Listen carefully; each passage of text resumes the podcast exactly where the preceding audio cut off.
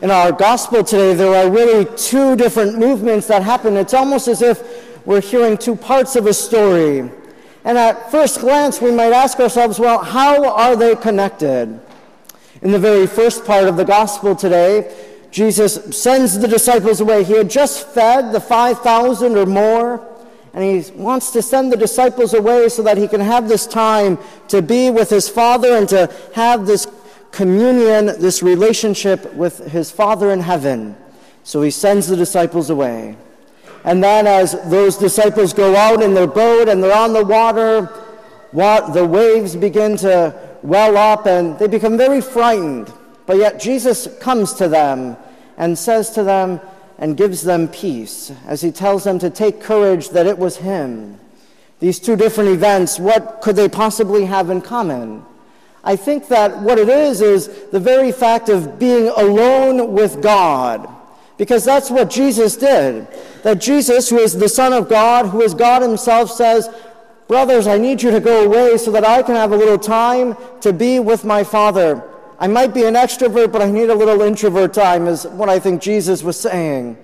And then he's alone with his Father in prayer. And secondly, then in our gospel, then as we hear at the very end, that Peter is alone with Jesus, we could say. That as he's walking on water and then he begins to sink, it's just him and Jesus. Yes, the other disciples are there, but he has that aloneness, those very brief moments that he's with the Lord. To be alone with God. I know that that's something that maybe we all need from time to time in our life because sometimes we probably come to a breaking point. For some people, they might call it a midlife crisis. For others, maybe a nervous breakdown. For others, maybe just being overwhelmed, overtaxed, overburdened with their daily affairs. And maybe then it's time to have that aloneness with the Lord. I know that in the very first year that I was ordained a priest, just you know, a little over two years ago now, that in the first few months, the pastor was away quite a bit.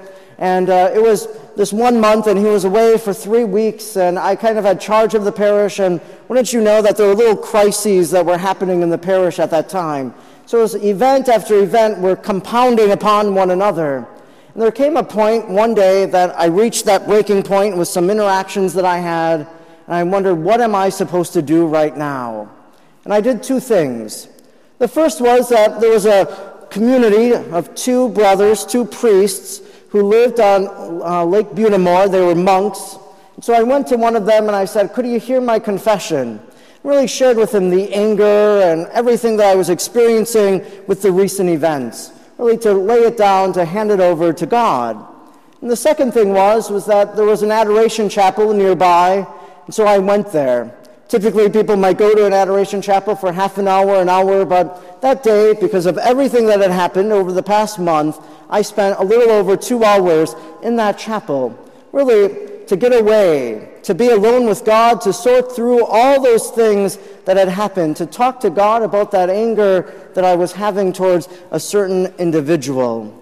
And in that time of prayer, it was as if it was like that silent whisper that our first reading talks about, that I could almost say that I heard the voice of God say to me this phrase that sometimes I allow you to become broken so that I can put the pieces back together. That at that moment when I had reached that breaking point, that I went to be alone with God and allowed God to make sense of it all, to help me to find where He was and to reclaim that peace that I was searching for. It was because it was my Peter moment that as Peter's walking on the sea, as he's walking on the water, he begins to look around. He's frightened. He's no longer looking at Jesus, but looking at everything else around him. And because he's no longer focusing on being alone with the Lord, that then he begins to sink. So he had to cry out, Lord, save me. That's what I think happened to me. That as I looked around and saw all these different exterior things, I wasn't looking at the Lord. And like Peter said, Lord, save me. It's in these moments that maybe we feel that there's no one that can understand what we're going through, that only we know what it is, that no one else could help us. But the fact is, is that the Lord of the universe, that our God is with us in those moments, that even though we might feel alone, God is with us. And that Jesus comes to us just as he came to Peter, as he came to those disciples. There's a spiritual writer that I read, and you know, on Facebook they have that time hop thing where you can see posts from the past years. And there was a quote that came up this past week as I looked through the time hop, and it was from one of my favorite spiritual writers. And she said this that if I was the only person in the world, I would not be alone if there was a tabernacle in the church. The idea there that Jesus is there in the tabernacle, that she wouldn't be alone if, if there was one tabernacle.